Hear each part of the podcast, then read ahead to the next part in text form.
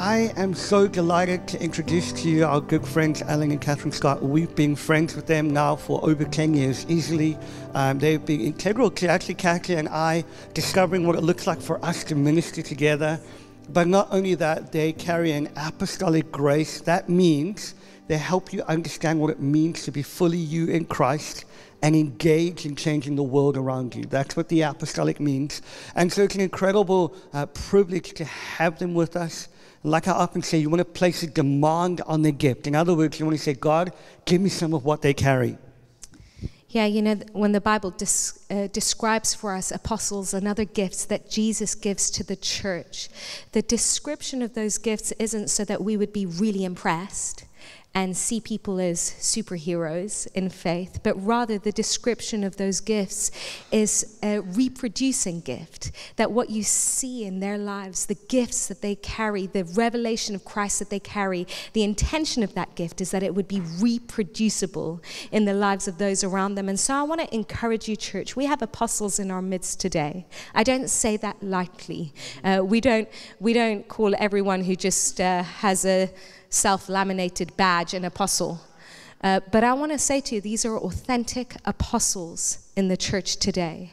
And we have the joy of receiving from them and what God has done in their life, the fruit that they are carrying, we get to receive today in seed form. We have watched over the years as they planted a church in Northern Ireland, saw that grow in phenomenal ways, saw miracles happening, remarkable things that we dream of, really shaped the city that they were in. And then we watched as God moved them to the States, and now they live on the West Coast and uh, lead an amazing community community called Dwelling Place Anaheim. I want to encourage you, church. Today is a day to receive incredible wisdom and revelation that will sharpen your life and will set you on the course for destiny. Alan and Catherine, we love you and we receive you. Won't you come up, Alan?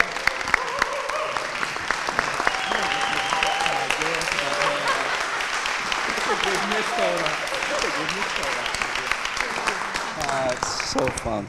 Wow, you're too kind. I, I just said to Kathy, I'm going to get you to tell my girls I'm all that. That is amazing. That's just, guys, what a. We knew it'd be good. We had no idea that Jesus would show up the way he has already, right? It's just stunning. What a, what a, it's always a gift to be around Julian and Kathy and uh, to see what God is doing in them. And uh, they're wonderful friends, deeply kind people who just love Jesus. And uh, I don't know about you, but I always want to be around people who love Jesus. That's just a good place to be. And to be here at the table, having heard a little of their dream of that for a long time, and um, to see what that looks like when it comes to life, to look into the eyes of people who are fully alive in Jesus is just, man, it's beautiful. And then to come into this, whatever this is, what is this? Is like a school unlike any other. Um, if you're wondering, I should have said this already. If you're wondering, my accent is Texan. so uh, just to put you at ease in that so you can follow me the rest of the way.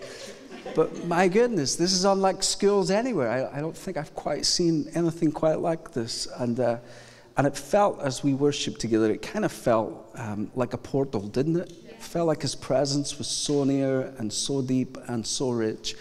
And um, I'm going to do my best. I, I, always have great admiration at home for our guys who do the announcements after worship because I just want to keep singing and singing and singing. And like I, think it's really difficult to do what they just did. But I, I'm going to do my best to speak into some realities that's my sense of what the Father may be speaking over you as a community.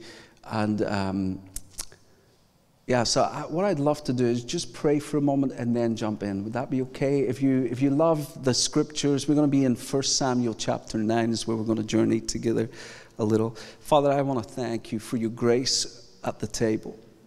I want to thank you. We, again, we just say you're, you're in the head seat. The table is yours and all that it compromises all that it promises and all that it offers. And Father, I pray today, would you uh, would you give me grace? Would you open your word? Would you expand our minds? Would you enlarge our hearts? Uh, would you help me to give away what you've put within us for this people? I pray, Holy Spirit, that you would do what you alone can do. That you would exalt Jesus in us and over us. That you would renew our minds together. For the sake of the city, we pray. Amen. Amen. So we- we're going to jump into this. It would be remiss of me not to say um, how wonderful it is just to be in Boston. Irish people in Boston. My wife is from Ireland. Rich history of invading this city. And uh, it used to take them ages to get here. Like we flew in yesterday, and there's an old African proverb that says, you know, uh, you need time for your soul to catch up with your body. And our body yesterday was in Orange County, and here we are today, and I'm still kind of catching up to like life has just changed in a whole other city. Um, and for those people who came over way back in the day, uh, they weren't just changing locations. They, they were what I want to describe to you today. They were changing dimensions. They weren't just coming to a new geography that was easy to settle in. What they were coming to was a land of hope and aspiration, of freedom that they sensed that this would offer them a different future. Uh, what they didn't realize is that they would still be on the other side when they got there. Uh, so they were leaving everything behind except the one thing that they probably needed to leave behind, which was them. Have you noticed that when you go away on holiday? I think you call it vacation. The problem with going away on vacation is you're still there. like, isn't it, isn't it true?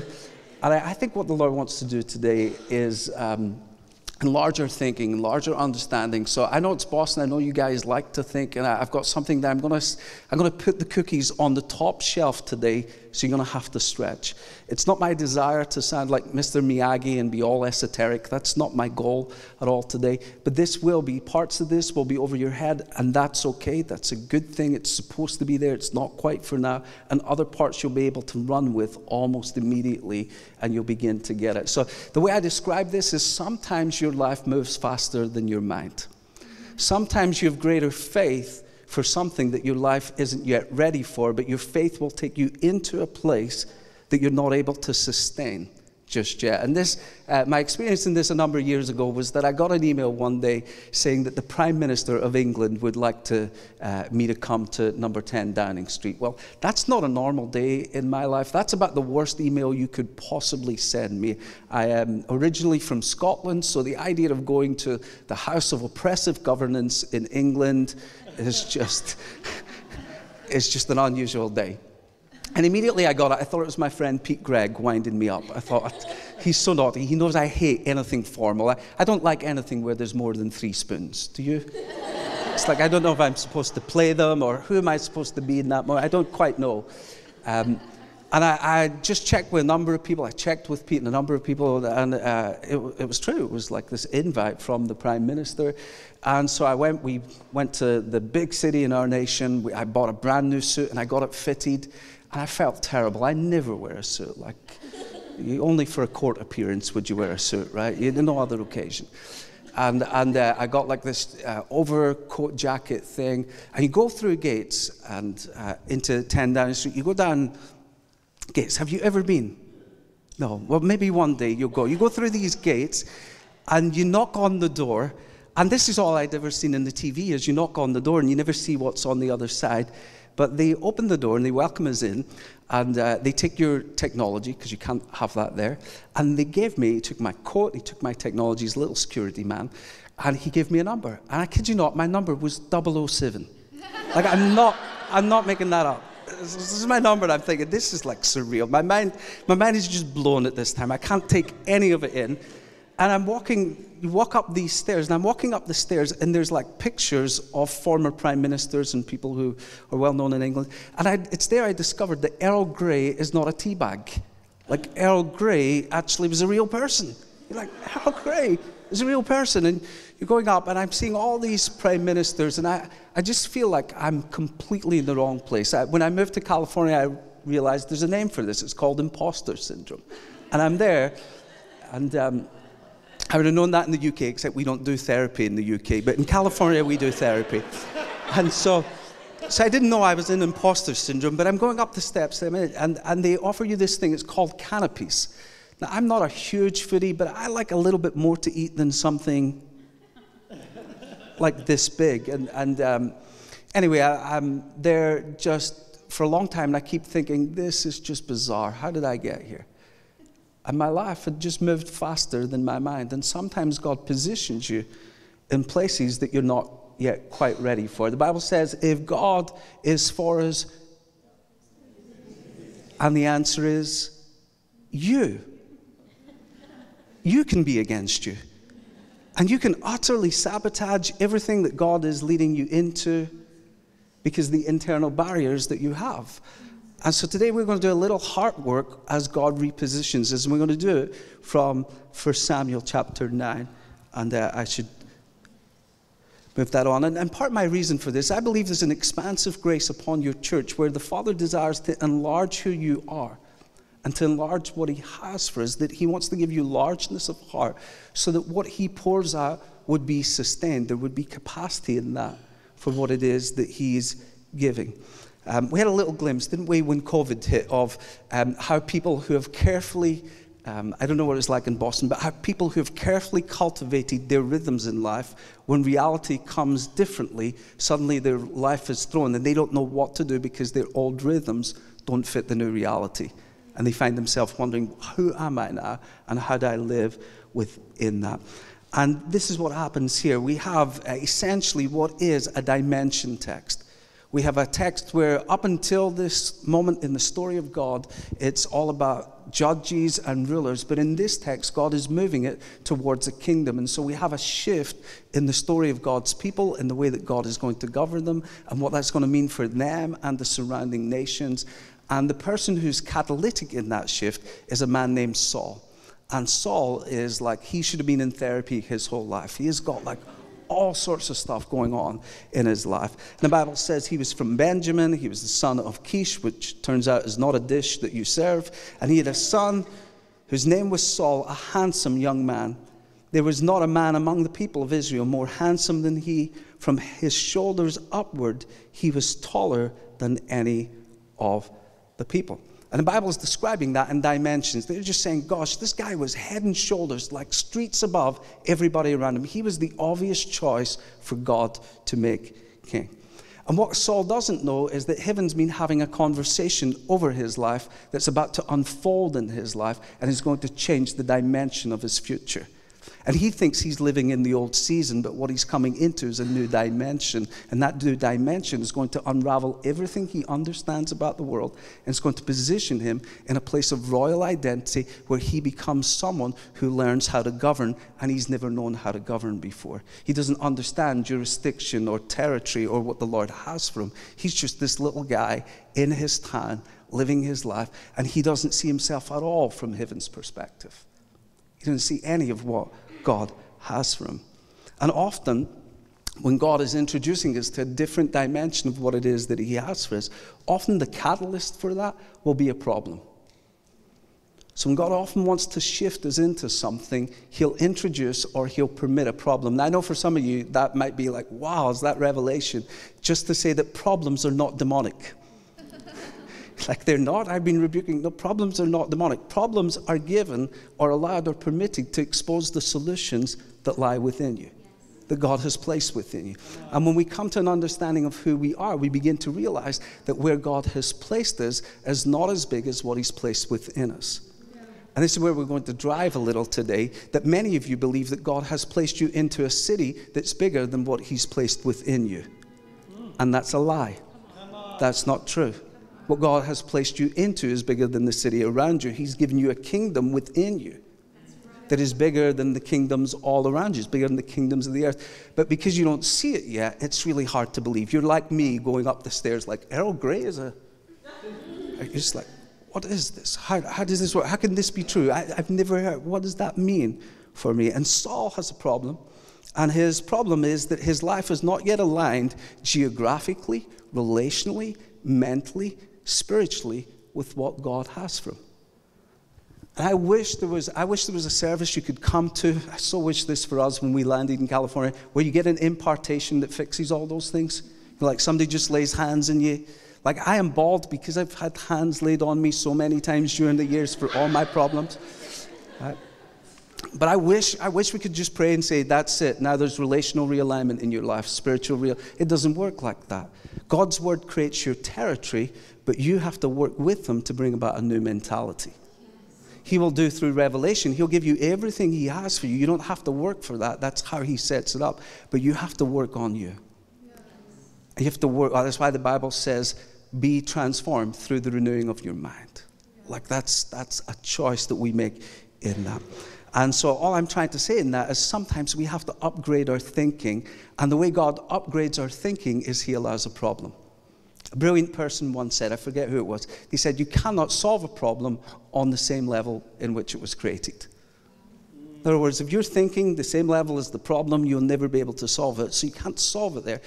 We have to upgrade how we think in order to solve it. And so Saul has a problem, and his problem is, verse 3, that the donkeys, the donkeys, the donkeys of Kish, Saul's father, were lost.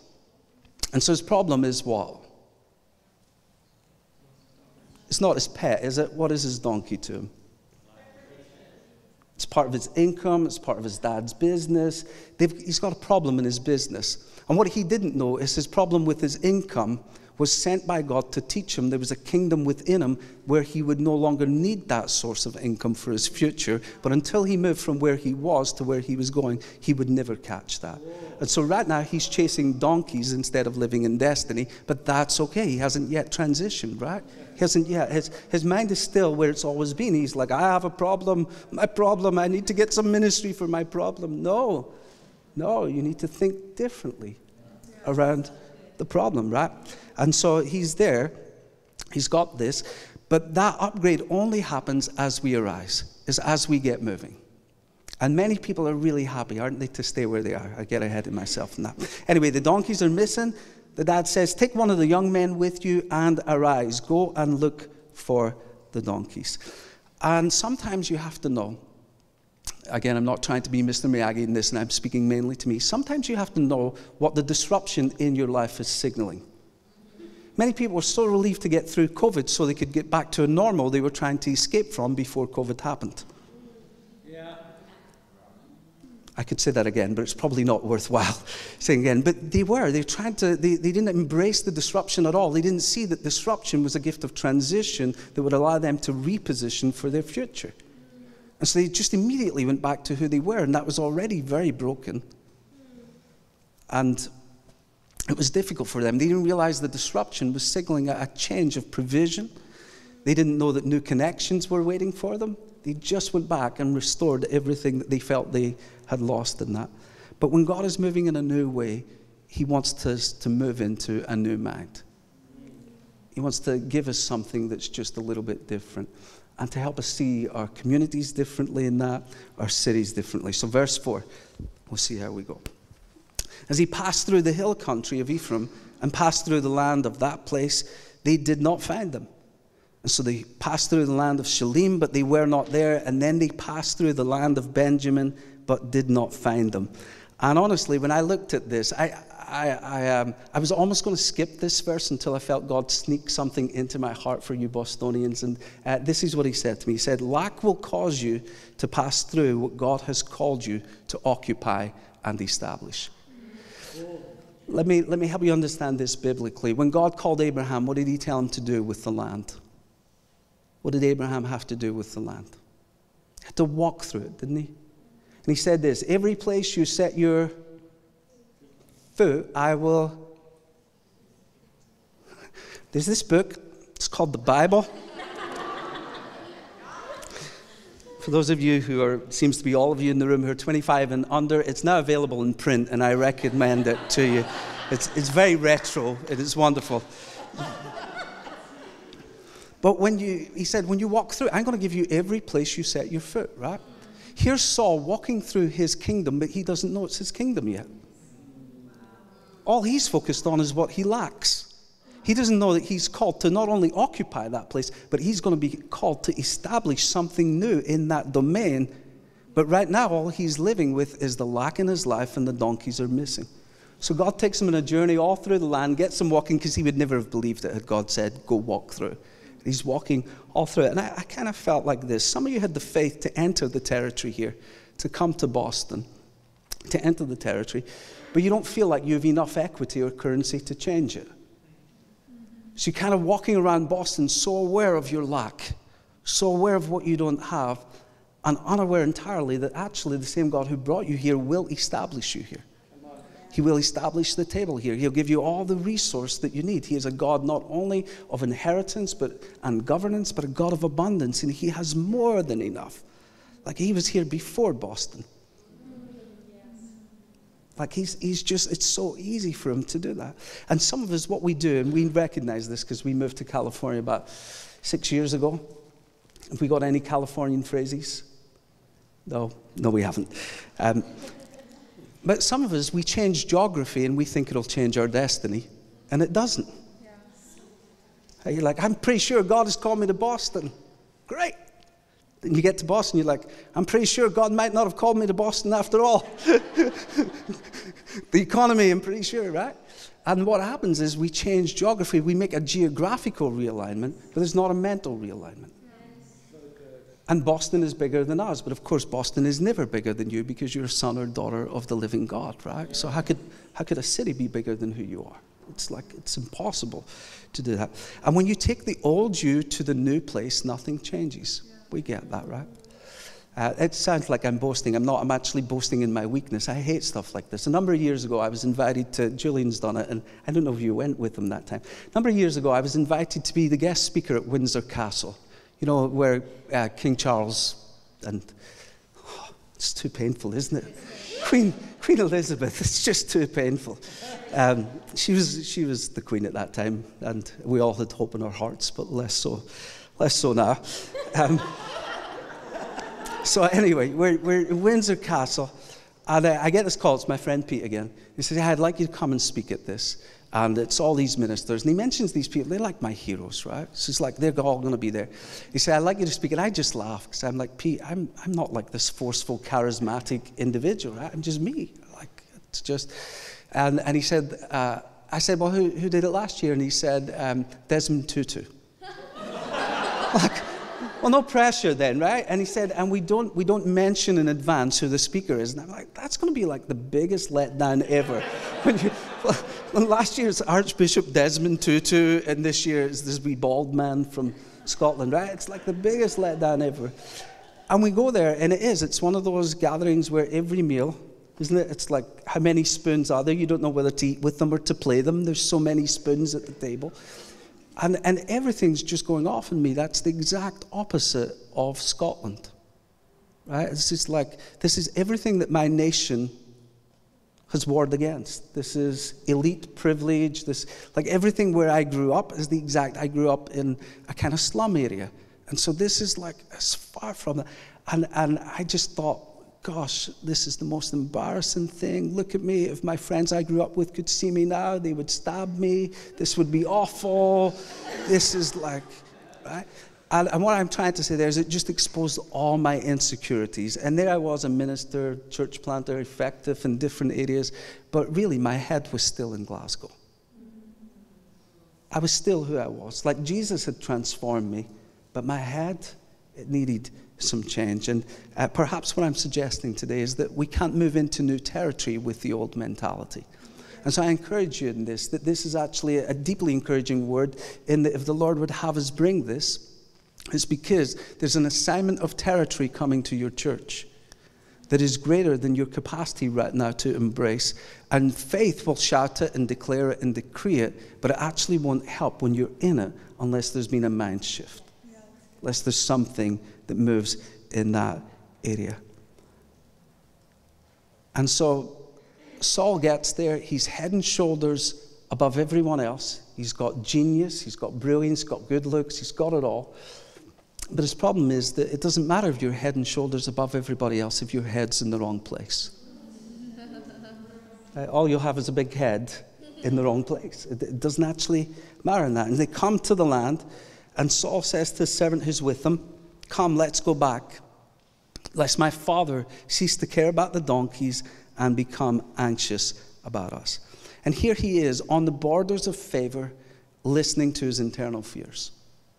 Like he's standing right in the place. He doesn't know it in this moment, but he's standing right in the place where there's an intersection of a divine connection over his life that can change everything in a moment, and he's completely oblivious to it. And it's at that moment that his internal fears start speaking his anxious mind kicks in and he begins to yield to what's familiar to him. I need to go back. I need to go back to who I was, to what I've done before. Ever been there? Ever found yourself like I, I know part of the reason the Lord would have me speak this word today is because many of you have just had a promotion in your job and you feel way out of your depth. You feel like, oh my goodness, I'm in this place of transition and I don't know what to do, and they've clearly got the wrong person, and my resume has over impressed. And is Boston like California when people put a resume in? I don't know how many people have put a resume in, and I think it's like Pope John Paul coming on our staff as an intern. You're like, wow, the things you've done in ministry are amazing. In the UK, we don't, we don't really do that, do we? we? We just say, I do a bit of this. It's like when Rory McIlroy, uh, who's a golfer, you familiar, Rory McIlroy? Who's a golfer. One time he's in front of us in the line. I'm well off track here. But he's in front of us as we're coming through immigration. And my wife, uh, we moved here in a visa that Catherine has, and the technical description of her is an O1 visa, which uh, the technical description is she's an alien of extraordinary talent right? So if you're an alien of extraordinary talent, there's an alien of extraordinary talent line.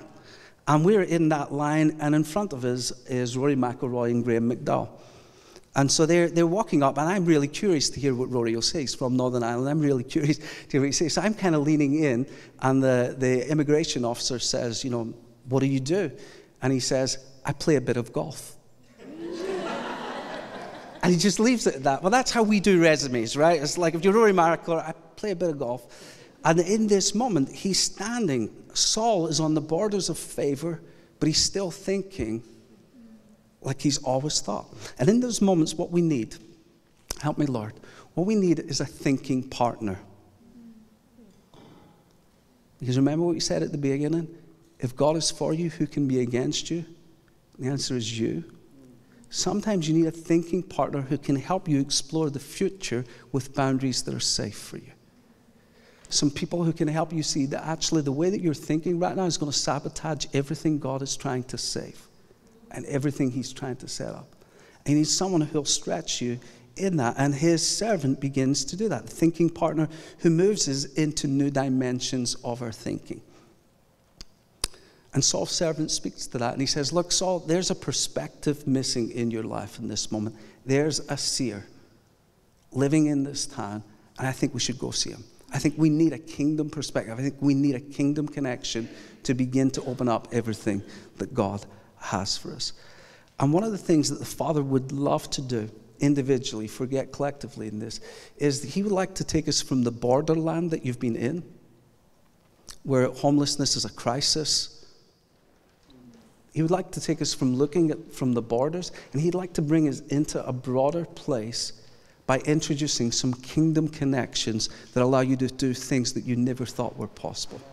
Now, at this point, I need to uh, almost shake off a little of the false humility that I seem to carry everywhere I go and just say to you that um, everywhere we go, we get favor with the city. When we showed up in California, we knew very few people. We had no money, no job, no school for our kids, no home, nothing. God just said, go. And so we show up in this place that is astronomically expensive. And I know you know what that feels like with no job. That's not a wise move, right? It doesn't make sense when you've got two kids who are teenagers and all that stuff. And we do it. And we have, we have our whole story in Northern Ireland was stepping into the story of God for the sake of the city. In other words, what God, in His beautiful kindness, and no credit at all to us who were sabotaging as we went, uh, in His beautiful kindness, He gave us favor right over the city and over the nation. He did that. And so when we came, I was kind of known as the city guy. So here I come to Orange County, and it's 3.2 million people, and instead of one city, it's 34 cities. And um, I don't know if it's like this in the East Coast, but you, when you cross a street, you can be in three cities. It's the weirdest thing. You're like, what's going on with you people? Like that's it's just strange to me. And it's and I'm thinking, God, how on earth, how on earth do we influence the city? And I was believing the lie that Orange County was bigger than me. And it seemed really true in that moment that it, what was there was bigger than what he'd put within us. And uh, I won't bore you with details on it, nor am I seeking to parade any success in it. Uh, but last week, our congresswoman is in a gathering, and uh, she's there with her political folks, and she says, Hey, you really should go to Dwelling Place Anaheim. Every time I go there, it feels like hope. Every time I go there, it feels like hope. And I hear that story, I'm thinking, How do we get there? In five years, God, where our political representative is speaking. We don't even, we've had so many awards from the Senate that we've never put in for because we're from the UK and you don't ever say, we're brilliant at something. You say, I play a bit of golf. And we get all these awards from the Senate and the city and all these people. I still don't know how we get them. We, our team just did the mayor's prayer breakfast there, and they got to do supernatural healing right at the thing. And it's not, it's not exactly conservative territory. No, sorry, conservative, Republican territory. And so there we are doing supernatural healing with Disney, because our, our city is Anaheim, with Disney and the angels representatives, not the angels in heaven, but the Anaheim angels, who are probably being crushed by the Red Sox as we speak. And we're there, and, and the Lord's grace is just on that. And He gives you favor. I guess what I'm saying is once you break through the inner barrier, everything's possible. Once you begin to see that the Lord has brought you here, that it's not accidental, and I'm not speaking about human potential here, I'm talking about breaking through the ceilings in our mind and in our relationships and in our geography and our resources that we need to break through. If someone is stuck in life, it's usually in one of those four areas, and God often will bring a thinking partner alongside them to say, Hey, I want to introduce you to something more. So let me try to wrap this up, uh, move forward in leaps and bounds and uh, wrap this up. He goes to see Samuel, who's the seer. And uh, one of the things I love about these guys is just the prophetic culture that they create and who they are and the way that they live their life, the way they raise their kids, and all of that. And Saul goes to see Samuel, and Samuel does what prophetic people always do. They do two things. Firstly, they tell you what's on your mind, and secondly, they reveal what's in your heart. That's how you know you're in a prophetic culture. The thing that you've been thinking about, the donkeys, he says, they're safe. You don't have to worry. Everything's okay. You're good. The business is going to flourish. You don't have to be anxious for your father. It's all good. And most of us, when we get a prophetic word, that's about it, isn't it? We're like, that's what we want almost from it. Is just tell me everything's okay. But then he says this. He said, Now who does all of heaven turn to but you? And so he tells him what's on his head. But then he reveals to him here's what God has hidden in your life. You didn't know, Saul, that you were a king in waiting. But that's who you are. Now, who's the whole of heaven? And Saul's like, I'm just a, I'm just a lad from Benjamin, from the, the least clan. And you can see again his internal barriers coming up. And he says this that, that there's an awareness in his heart that he doesn't have what it takes to bring solutions to the city. You have a huge leadership challenge as a church. You have 15, 1,500 people experiencing homelessness in your city, and you're the light of the world. That's a huge leadership challenge. Uh, if I could encourage you and be so bold, and I hope I don't overstep here, if I can encourage you and be so bold, you cannot leave the stewardship of a city to abandoned orphans who have positions called governor or mayor or whatever, irrespective of their political viewpoint.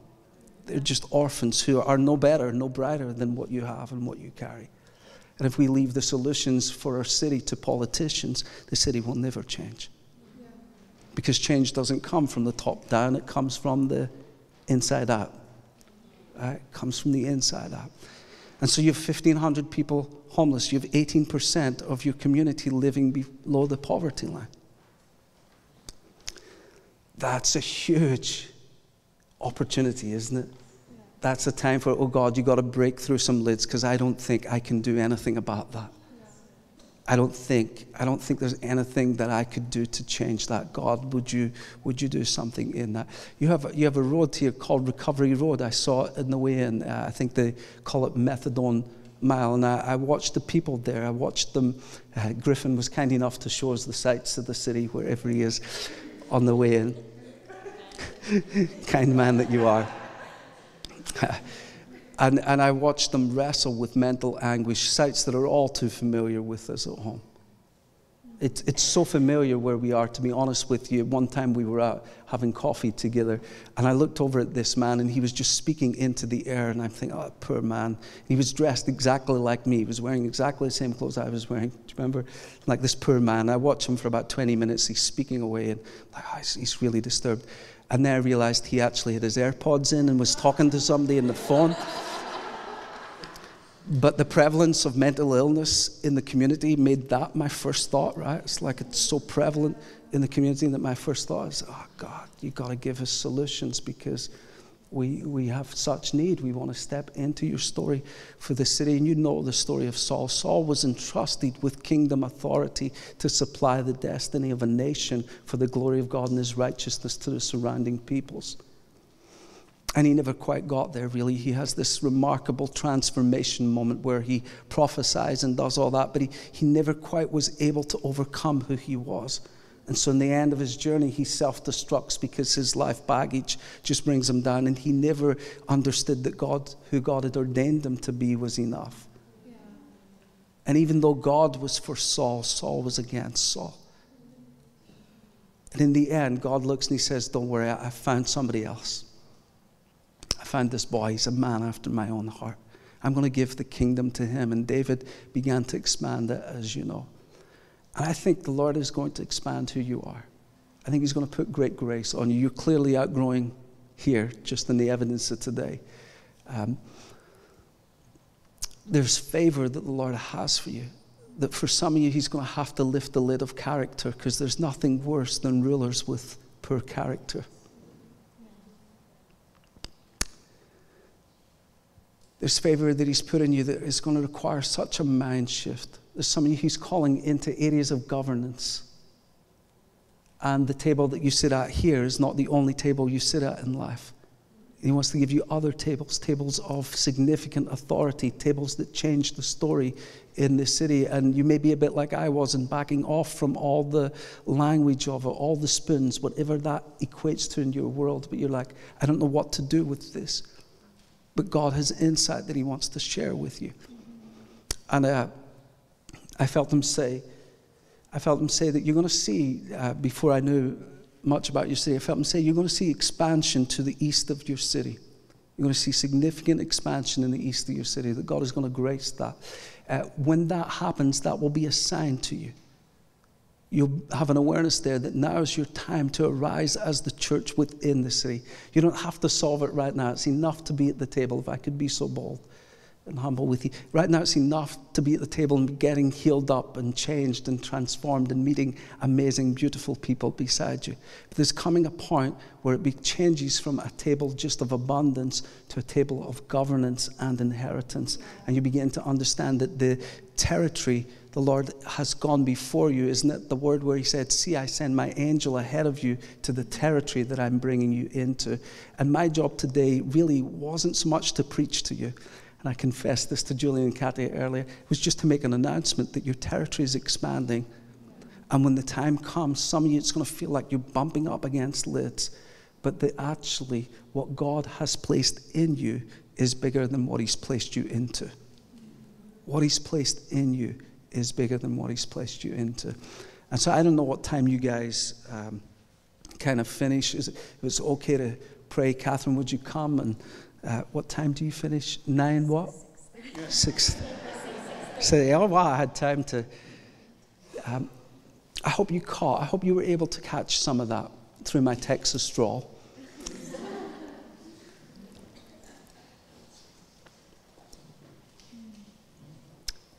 I want to tell you about the best prayer meeting in our church as Catherine comes. It's a brand new prayer meeting.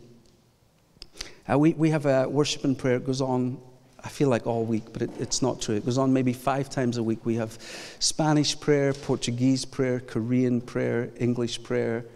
There's one other that's escaping me. Can you remember what it is? I did say Spanish. Uh, there's one other, um, but a couple of weeks ago, someone started a new prayer meeting in our church. It's the early morning, it's the Sunday morning prayer. So it's the prayer meeting before our service. And uh, Kitty, Kitty is our prayer leader. And um, she's, just, she's just wonderful. Wonderful, godly woman. But she's been asking me for ages, can we do pre service prayer? And I've said no. And that's just awkward, isn't it? Because the very least we should be doing is praying before the service. But Right? I was like, no, I, I just don't think we should do that. And I, I didn't have a good answer why.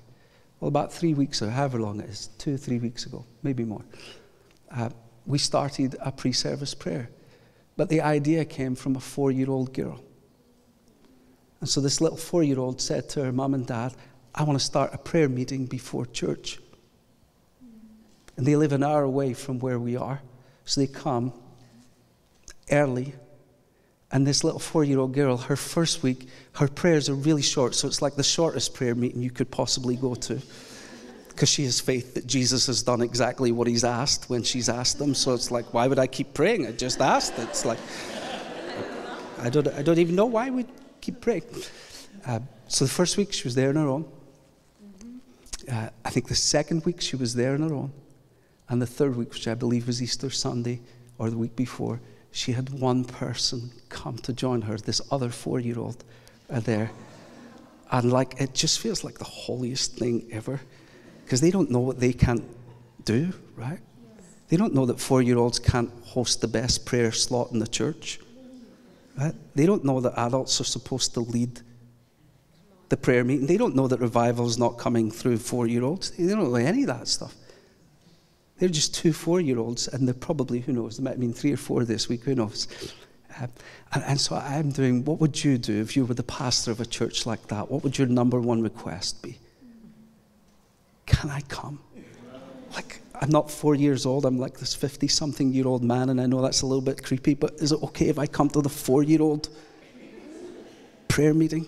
Can I, like, like, can I be there? Can I be in on something like that where God is introducing dimensions of His presence to His people that eclipse what we've seen structurally?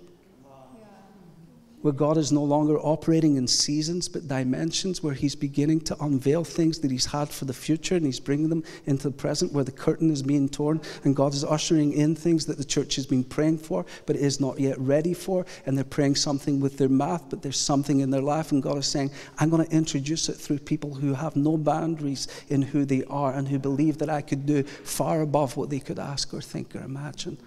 And God is going to do that around Boston. He'll find it, and I believe it's here. I really believe it's here.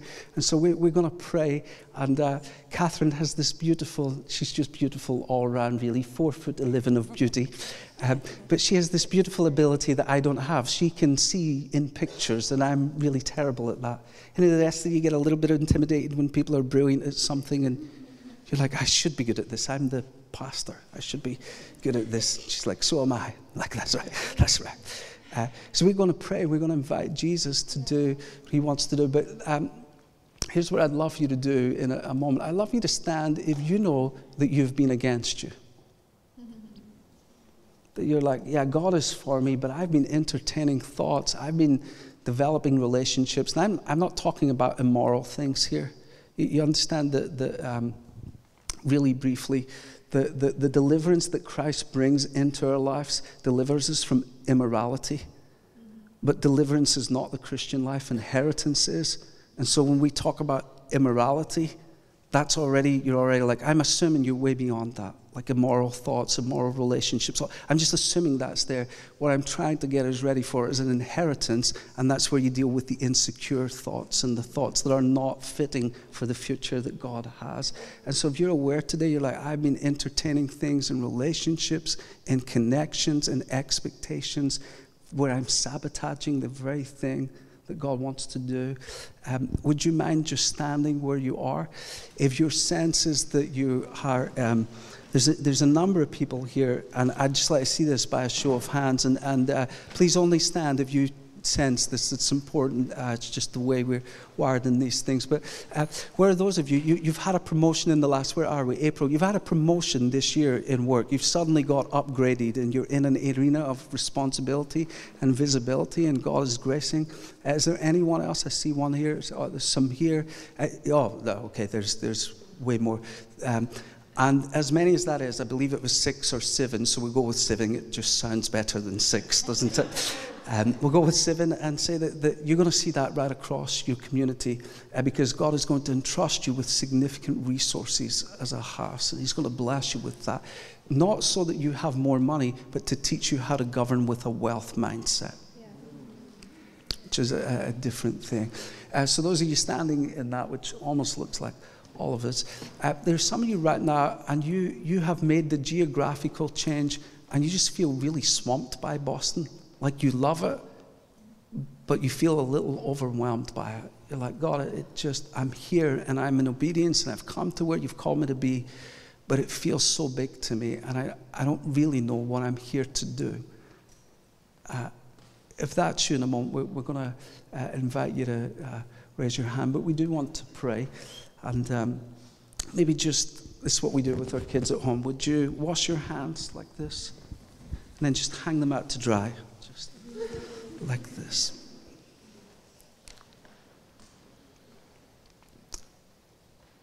Father, your voice is not an intimidating voice. It is inviting to us. We thank you for the inheritance that you have for us. Would you now, by your Holy Spirit, come and rest upon us? Would you come and break the lies of the enemy over our minds, over our hearts? Specifically today, we ask that you would break the lie that what we've been placed into is larger than what you've placed in us.